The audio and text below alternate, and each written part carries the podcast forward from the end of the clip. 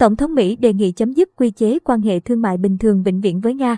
Ngày 10 tháng 3, sáng ngày 11 tháng 3 theo giờ Việt Nam, các phương tiện truyền thông dẫn lời quan chức Nhà Trắng giấu tên cho biết Tổng thống Mỹ Joe Biden sẽ đề nghị chấm dứt quy chế quan hệ thương mại bình thường vĩnh viễn PNT R với Nga.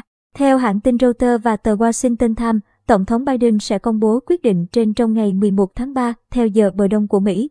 Và đây là bước đi nhằm phản ứng lại chiến dịch quân sự đặc biệt của Nga tại Ukraine.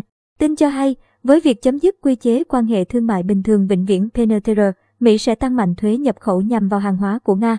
Theo luật định, đề nghị của chính quyền Tổng thống Biden chấm dứt quy chế quan hệ thương mại bình thường vĩnh viễn PNTR với Nga cần phải được Quốc hội Mỹ xem xét. Hiện nay, dư luận trong giới nghị sĩ lưỡng đảng tại Quốc hội Mỹ ủng hộ một bước đi như vậy của Nhà Trắng. Quy chế quan hệ thương mại bình thường vĩnh viễn PNTR của Mỹ, hay quy chế tối huệ quốc theo cách gọi của Tổ chức Thương mại Thế giới WTO, là quy định đặc biệt điều tiết các mối quan hệ với các đối tác thương mại nước ngoài của Mỹ. Theo đó, các đối tác được đối xử bình đẳng về thương mại trên lãnh thổ một nước thứ ba. Đây là một nguyên tắc rất cơ bản trong quan hệ thương mại quốc tế hiện đại. Trong quan hệ thương mại với Mỹ, chỉ có một số ít đối tác không hưởng quy chế NTR. Việc các khoản thuế đánh vào hàng hóa nhập khẩu từ một nước hưởng quy chế PNTR sẽ thấp hơn nhiều so với hàng nhập khẩu từ một nước không hưởng quy này. Nếu được lưỡng viện quốc hội Mỹ phê chuẩn, việc dừng quy chế PNTR sẽ là bước đi cứng rắn nhất của Mỹ nhằm vào Nga liên quan tới chiến dịch quân sự của Moscow ở Ukraine. Trước đó, Washington và các đồng minh cũng đã áp đặt một loạt lệnh trừng phạt chống Nga. Mới nhất, ngày 8 tháng 3, Tổng thống Mỹ Joe Biden đã chính thức công bố lệnh cấm nhập khẩu dầu mỏ của Nga. Nga là nước xuất khẩu dầu mỏ và khí đốt tự nhiên lớn nhất thế giới và cho đến nay việc xuất khẩu năng lượng của nước này vẫn chưa bị áp đặt trừng phạt.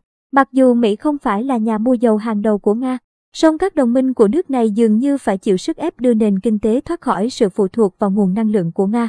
Tập đoàn Shell của Anh thông báo rút khỏi các dự án ở Nga và sẽ không mua dầu mỏ và khí đốt của nước này, đồng thời gửi lời xin lỗi vì đã mua một chuyến dầu thô của Nga hồi tuần trước.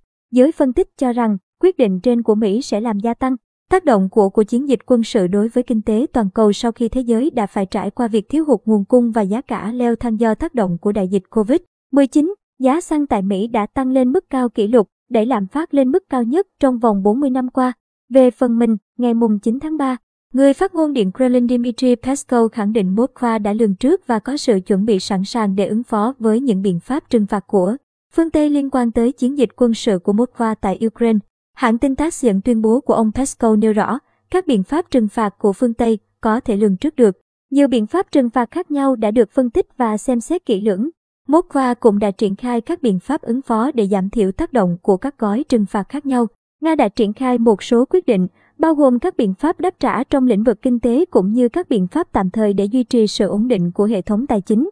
Chính phủ Nga cũng cho biết sẽ tăng cường hỗ trợ các công ty đang bị trừng phạt để giúp họ duy trì việc làm và tiền lương. Chính phủ Nga khẳng định có đủ nguồn lực để đảm bảo hệ thống tài chính ổn định trong bối cảnh hứng chịu các lệnh trừng phạt và các mối đe dọa từ bên ngoài. Ngày 10 tháng 3, người phát ngôn Tổng thư ký Liên Hợp Quốc, Liên Hiệp Quốc, ông Stephen Dujarric, kêu gọi các biện pháp trừng phạt Nga không được phép gây tổn hại tới lợi ích của người dân nước này. Tại họp báo, trả lời câu hỏi về khả năng các biện pháp trừng phạt Nga gây cản trở việc vận chuyển vaccine ngừa COVID-19, ông Dujarric nói, quan điểm của Liên Hiệp Quốc là các biện pháp trừng phạt cần tránh gây tổn hại cho người dân.